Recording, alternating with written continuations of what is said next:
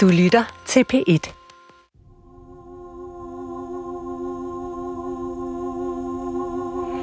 Get lost in the city of sin. Deliverance is challenging. I'm running from the lack of your love.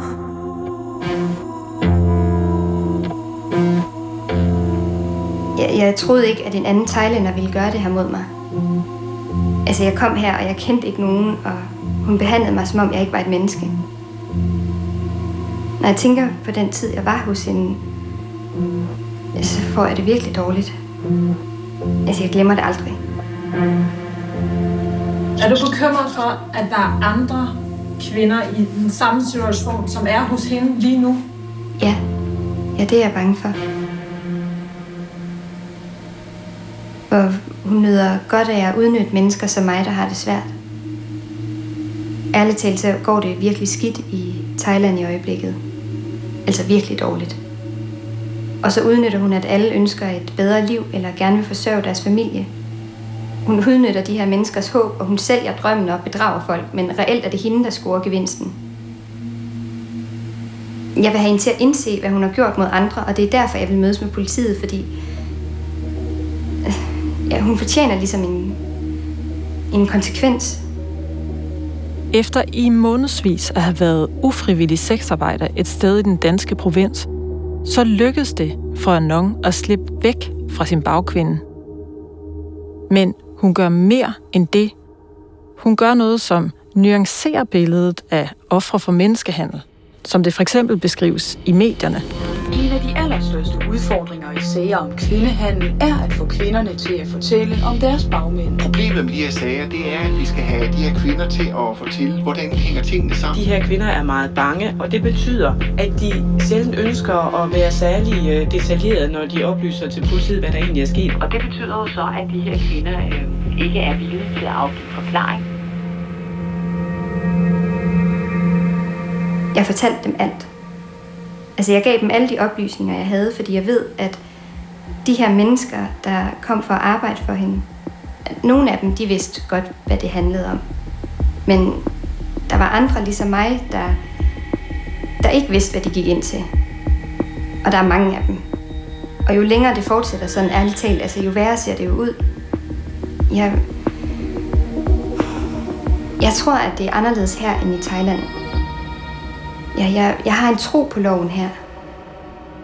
Så nu vil jeg gerne finde ud af, hvad der er kommet ud af alle de oplysninger, som Anon fortæller, hun har givet til politiet.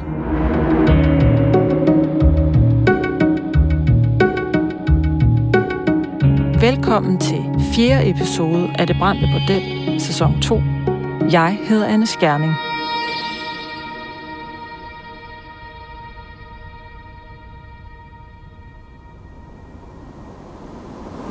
Det er den 3. august, og jeg er lige kommet tilbage fra ferie. Og det gode det er, at øh, nu viser det sig, at jeg har fået nogle agtindsigter, mens jeg har holdt ferie. Øh, både fra Udlændingsstyrelsen og så fra Center mod Menneskehandel. Og det ser faktisk ud til, at jeg har fået virkelig mange dokumenter at kigge igennem her. Nu prøver jeg bare lige at åbne. Vi er tilbage i sensommeren 2021, hvor jeg sidder i et mødelokale på DR. Det er faktisk lige her, min jagt på, hvad politiet har gjort i forhold til Anons sag, den begynder. Jeg har jo bedt hende om en fuldmagt til, at jeg må søge agtindsigt i hendes oplysninger, og det er så det, der har givet pote nu, fordi ellers så havde jeg overhovedet ikke kunne få det her. Dokumenterne stammer fra Center mod Menneskehandel. Hold hvor har der været mange forskellige aktører ind over den her sag. Og Udlændingsstyrelsen, der laver den endelige identifikation af ofre som Anon. Okay, så jeg kan se her, at tidslinjen starter der, hvor at hun kommer væk fra det sted, hvor hun har været. Hun får krisehjælp, kan jeg se.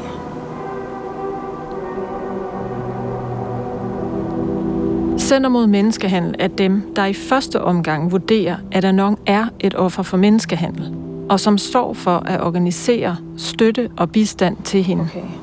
Ved samtalens begyndelse fortæller kvinden, at hun føler sig utilpas, og at det sortner for hendes øjne. Se, at de arbejder på at finde en plads på et krisecenter til hende. Men myndighedernes indsats i forhold til menneskehandel, den handler ikke kun om at hjælpe offrene. For regeringen har også en handlingsplan mod menneskehandel, hvor det står sort på hvidt, at politiet skal slå ned på bagmændene. Så nu håber jeg, at de her dokumenter, jeg har fået i Anons sag, også kan kaste lys over, hvad politiet har sat i værk i forhold til den person, Anon har udpeget som sin bagkvinde. Godt. Anmeldelsesrapport. Det første politidokument, jeg finder i stakken, det er en afhøring af Anon, som fandt sted kort efter hun slap væk fra sin bagkvinde. Men det, jeg kan se, det er, at hun som udgangspunkt ikke er blevet afhørt, fordi hun har været udsat for en mulig forbrydelse. I stedet er hun selv sigtet for ulovligt ophold. Sagens art. Udlændingeloven. Ulovligt ophold. Sagens genstand. Prostitution. Center mod Anon har jo været i Danmark i månedsvis uden arbejds- eller opholdstilladelse. Og derfor er hun automatisk sigtet for ulovligt ophold og står til en administrativ udvisning, som det sker for rigtig mange andre thailændere, der har arbejdet på massageklinik. Men Anklagemyndigheden har mulighed for at frafalde den her sigtelse, hvis politiet afhører nogen og finder indikationer på, at hun er et offer for menneskehandel. Og det er fordi, vi i Danmark har underskrevet internationale konventioner, der forpligter os til at beskytte ofre for menneskehandel frem for at straffe dem. Sigtet for ulovligt ophold. Kendt i Kriminalregisteret for lignende kriminalitet? Nej. Men erkender ulovligt ophold i afhøringsrapporten der kan jeg se, at hun giver en ret detaljeret forklaring af, hvad der er sket. Det, som startede med, at hun søgte et massagejob via Facebook, men da hun kom frem til Danmark, fik at vide, at hun havde en gæld, som skulle arbejdes af gennem prostitution. Sigtede skulle også give seksuelle ydelser, f.eks. sex uden kondom. Sigtede ønskede det ikke, men ejeren sagde, at hun skulle, da hun stod i gæld til hende. Hun forklarer også politiet, hvordan bagkvinden har styret både kunderne og indtægterne. Sigtet forklarede, at det var ejeren, der styrede al kontakt til kunderne. Og at hun frygter for sin families sikkerhed i Thailand. Sigtet forklarede, at hun var bange for ejeren, da hun vidste, at hun havde magt i Thailand. At hun kendte politiet og sigtets families adresse.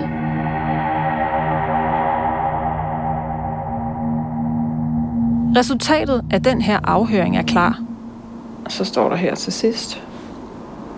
Det er politiets opfattelse, at sigtet er blevet handlet. Hun skulle have været besiddelse af sit pas under hele forløbet, men havde ikke lov til at gå fra adressen, fordi hun skulle være til rådighed 24-7. Hun fik også opbygget en gæld, som ikke var til at arbejde væk. Politiet mener altså, at Anon er et offer for menneskehandel. Okay, så de har jo klokkeklart vurderet, at hun var handlet. Og så det næste, der kommer, det er så tiltalefrafald. Så står der her, det betyder, at de anses for skyldige, men at der ikke bliver nogen straffesag. Så de frafalder ligesom sikkelsen mod hende. Men til trods for, at politiet selv konkluderer, at Anon har været udsat for menneskehandel, så går de ikke i gang med at efterforske hendes bagkvinde.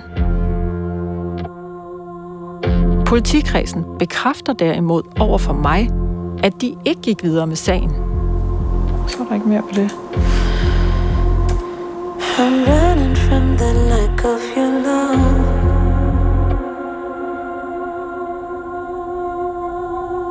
Den måde politiet har håndteret Anons sag på, det viser sig at være en mere generel praksis.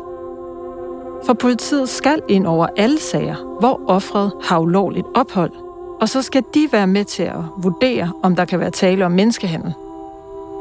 Men selvom politiet er med til at identificere mange ofre for menneskehandel, så udløser det altså ikke nødvendigvis en efterforskning. Men i tilfælde, der er politiets arbejde ikke slut endnu. For længere nede i bunken, der kan jeg se, at Annons selv tager et initiativ og politianmelder sin bagkvinde. Nå, der er en anmeldelse. Den er indgivet et par måneder senere, til en anden politikreds, end den hun fortalte sin historie til første gang. Og i den her periode, der har Center mod Menneskehandel bakket hende op i, at hun skal anmelde sin bagkvinde. Så hvad er der sket med den? Det eneste, jeg kan se i mine papirer, det er, at nogen har lavet den her anmeldelse. Men hvad der er sket efter det, det aner jeg ikke. Altså umiddelbart ser det ikke ud, som om der er mere. Så øh, nu skal jeg i gang med at søge agtindsigt hos politiet. Så mit næste skridt, det er at kontakte politiet. Kære politi. Jeg vil gerne anmode om agtindsigt i en anmeldelse, I har modtaget fra en thailandsk kvinde, som er identificeret som offer for menneskehandel. Jeg vil også gerne bede om agtindsigt i de øvrige akter, der måtte være på sagen, herunder afhøringsrapporter, retsmødebegæringer etc. Jeg har en fuldmagt fra den thailandske kvinde til at søge agtindsigt på hendes vegne. På forhånd tak. På det her tidspunkt, hvor jeg sender den her anmodning, der har politikredsen, hvor Annons formodede bagkvinde bor, haft Annons anmeldelse liggende i et år. Jeg kan ikke navngive den her politikreds på grund af risikoen for, at Anon kan identificeres. Men inden længe så skriver de et svar til mig. Jeg kan ikke imødekomme deres anmodning, da retten til agtindsigt i straffesager først gælder, når disse er endelig afsluttet. Nærværende sag er ikke endelig afsluttet, i det sagen fortsat er undergivet behandling i politisøjlen. Så sagen er altså undergivet behandling i politisøjlen, forlyder det. Hvad betyder det egentlig? Jeg er selvfølgelig godt klar over, at politiet ikke kan plapre løs om alle mulige detaljer i en igangværende efterforskning. Men de kunne måske give en pejling i forhold til, hvor langt i processen de er kommet. Altså, for eksempel hvis sagen er efterforsket til ende, og der er et anklageskrift lige på trapperne. Ja, hej, det er Anne Skjerning, journalist på Danmarks Radio. Må jeg spørge dig om en ting? Så jeg prøver lige at give politiet et kald. Det drejer sig om, øh, at jeg har anmodet om agtindsigt i en sag, en straffesag øh, hos jer for en måned siden, hvor jeg fik afslag, fordi den ikke er afsluttet endnu. Det kan godt være, der ikke er sket alverden på en måned, men jeg tænkte, jeg lige vil ringe og følge op, og jeg har fået et øh, journalnummer. Pressemedarbejderen siger til mig, at jeg skal snakke med deres jurister. Det er dem, der kan svare på, om sagen er afsluttet eller ej. Okay, men jeg tænker bare på, er der nogen mulighed for, hvis nu den ikke er afsluttet, og ligesom snakke med nogle af jeres efterforskere om sådan cirka, hvor langt vi er i processen? Vil det være en mulighed? Nej, de giver aldrig estimater på, hvornår noget er afsluttet. Det kan komme an på rigtig mange forskellige ting, fortæller medarbejderen. Nej, okay. Men det kunne være, ja. hvis nu den var tæt på at ryge videre til anklagen. Nej, nej, nej, nej. Nej, nej, lyder svaret. Der er heller ingen, der ved, hvor lang tid det tager hos anklagemyndigheden. For sagerne bliver prioriteret efter, hvad der er vigtigst. Nej, eller eventuelt slet ikke bliver til noget. Det er jo den anden mulighed. Men det, det er modtaget. Tak for hjælpen. Ja, jeg tak godt. Hej, hej. Hej. Så i efteråret 2021, et år efter Anon har anmeldt sagen, der ligger den et sted i politisøjlen. Men hvad det betyder, det kan jeg ikke få svar på. Men en ting, jeg har fået ud af at kontakte politiet, det er et journalnummer på annoncesag. Og det giver mig en ny mulighed for at få indsigt i, om der sker noget. For hvis politiet har foretaget sig noget i annoncesag, som har krævet en dommerkendelse, så vil der ligge informationer om det hos den lokale byret. Ja, hej, mit navn er Anne Skjerning, jeg er journalist på Danmarks Radio. Jeg ringer, fordi jeg har et journalnummer, hvor jeg gerne vil prøve at finde ud af, om der er nogen som helst retshandlinger på det journalnummer øh, ja. hos jer. Så jeg vil bare høre, om det var noget, du kunne slå op for mig. Og der ligger faktisk noget på sagen hos byretten. Det er en rensagningskendelse. Og det er faktisk interessant. For politiet må kun rensage nogen, som med rimelig grund er mistænkt for en lovovertrædelse. Så det her tyder altså på, at politiet har udpeget en mistænkt i annonssag og er gået i gang med at efterforske den her person. Okay. Jamen ved du hvad, så siger jeg bare mange tak for hjælpen.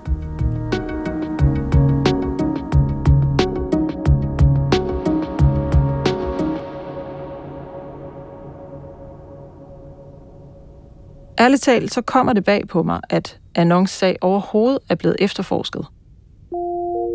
For en ting er, at der har været nul dømte for menneskehandel i tre år, nemlig 2019 til 2021, selvom der er blevet identificeret over 200 nye ofre i samme periode, ifølge Center mod Menneskehandel.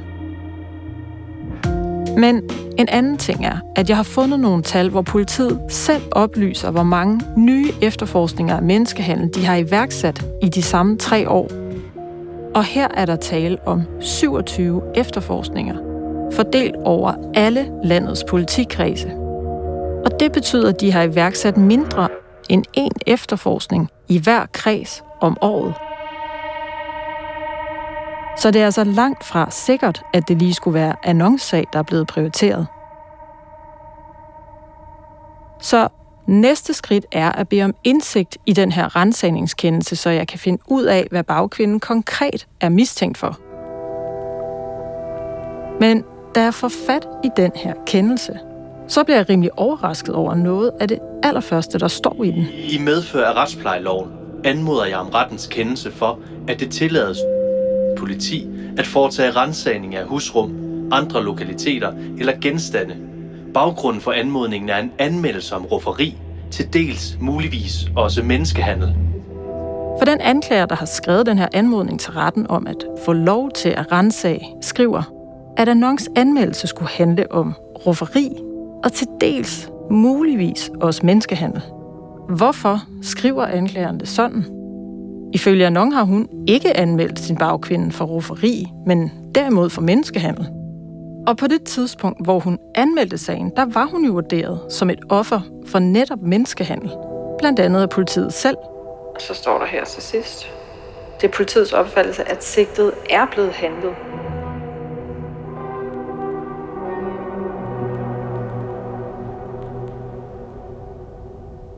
Altså, godt nok kan menneskehandel og rufferi godt efterforskes parallelt. Det har jeg da hørt om før. Men rufferi er stadig en helt anden type af forbrydelse end menneskehandel. For rufferi handler om økonomi. I sådan en sag skal der kun føres bevis for, at annons formodet bagkvinde har drevet forretning med og tjent penge på annonceprostitution. Om Anon så arbejdede frivilligt for hende, eller var blevet tvunget til at prostituere sig, det er sådan set underordnet. Straframmen for rufferi er også markant lavere, for det kan maks give fire år, hvor menneskehandel derimod kan give helt op til 10 års fængsel. Så hvad kan være årsagen til, at anklageren fremlægger annonsag for retten, som om det primært er en rufferisag, og sekundært en sag om menneskehandel? Det forstår jeg simpelthen ikke. Så jeg prøver at spørge mine kilder i politiet for at finde en mulig forklaring. Og det viser sig, at der er flere eksempler på sager, som politiet oprindeligt har efterforsket som menneskehandelssag, men hvor der kun er blevet rejst tiltale for roferi. Der findes også sager, hvor der er rejst tiltale for både menneskehandel og roferi i en og samme sag, men hvor tiltalte ender med at blive frifundet for menneskehandel, men dømt for roferi så hvis man skal se sagen fra politiets og anklagemyndighedens side, så er rufferi ifølge mine kilder et mere sikkert kort at satse på. For det gør efterforskningen mindre besværlig, og til gengæld er der større chance for succes i retten. Men det kommer også med en pris.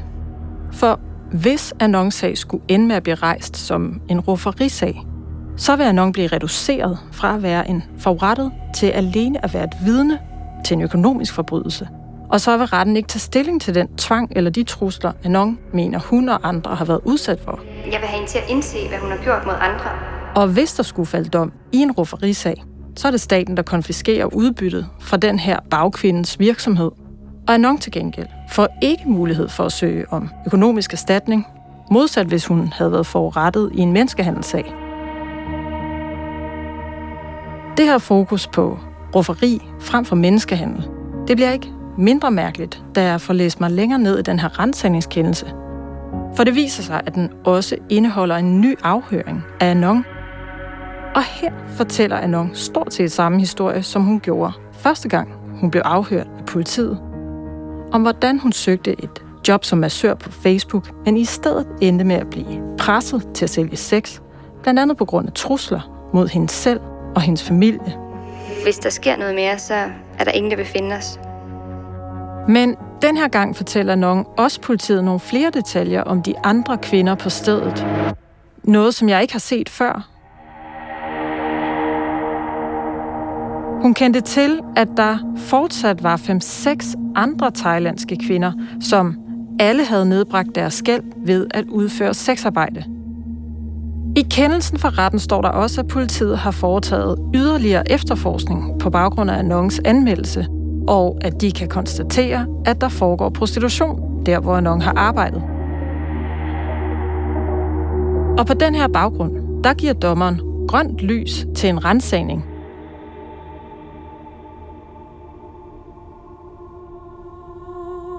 Politiet er altså kommet så langt, at de har fået en kendelse til at rensage Annons bagkvinde. Både hendes hus og hendes mobil og hendes computer. Men hvad er der så sket bagefter? Har politiet renset? Jeg kan ikke få svar på det nogen steder. Jeg er havnet i en blindgyde. Så i stedet går jeg i gang med at overvåge Annons bagkvinden, som jeg nu ved, at politiet har mistænkt for rufferi og til dels muligvis også menneskehandel.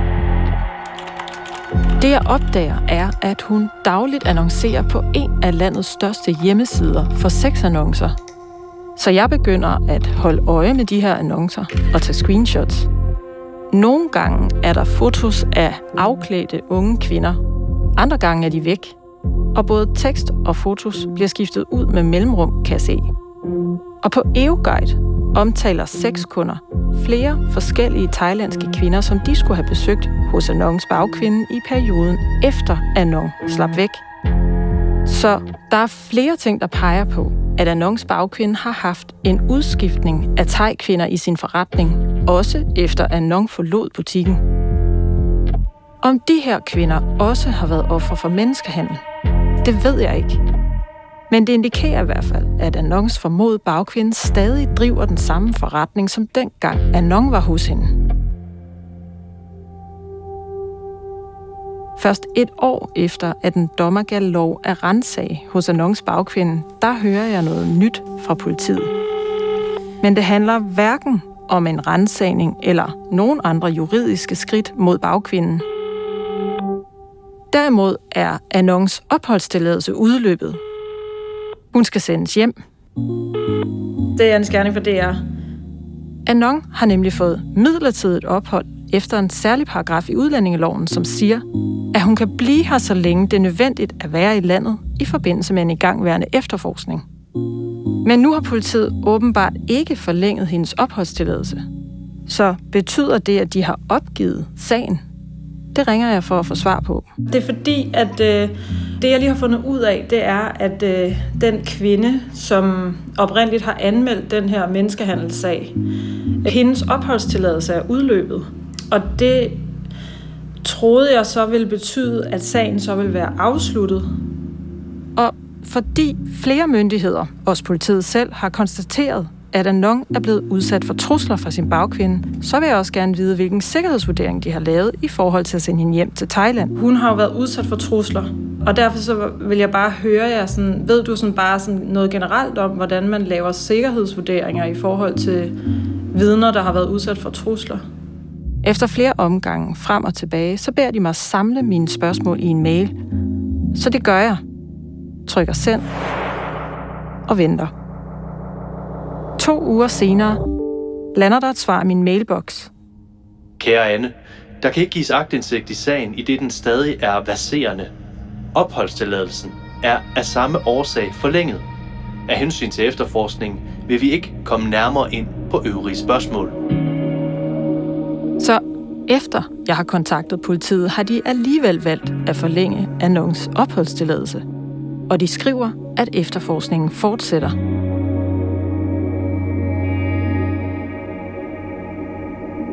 Men her, to år efter Anon første gang blev afhørt af politiet, er der stadig ikke taget stilling til, om der skal rejses tiltale i sagen. Imens kan jeg altså se, at bagkvinden stadig driver bordel og at der løbende ser ud til at dukke nye thailandske kvinder op i hendes forretning. Så indtil videre har sagen altså ikke haft den konsekvens for bagkvinden, som Anon havde håbet på.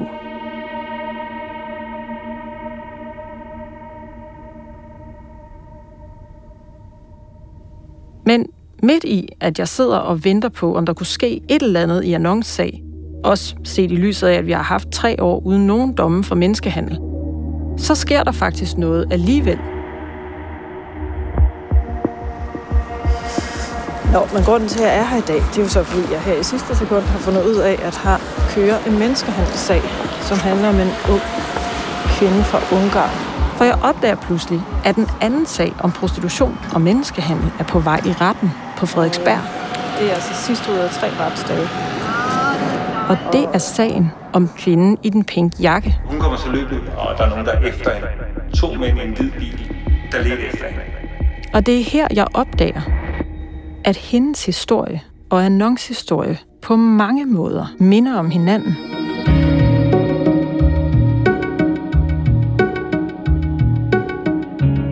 Jeg har forelagt sagen for den politikreds, der i første omgang afhørte Anung, og bedt dem svare på, hvorfor de ikke selv tog initiativ til at videregive hendes sag til efterforskning i den kreds, hvor klinikejeren bor, efter de selv havde konstateret, at, citat, det er politiets opfattelse, at sigtet er blevet handlet.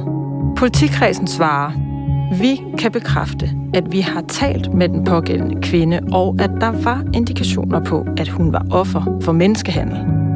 Ved en fejl ser det ud til, at anmeldelsen ikke blev viderebragt til den politikreds, hvor den retteligt hører hjemme. Det skal vi beklage, for en sag om mulig menneskehandel er alvorlig og bør naturligvis efterforskes, så de ansvarlige kan blive stillet til regnskab. Af hensyn til Anon og hendes familie har jeg valgt ikke at forelægge historien for Anons formodede bagkvinde. I den her situation har jeg altså prioriteret kildernes sikkerhed højere end det journalistiske princip at lade en kritiseret person komme til ord. Skuespilleren, der har gengivet Anons svar, hedder Maria Vinter Nørgaard. Gå på opdagelse i alle DR's podcast og radioprogrammer. I appen DR Lyd.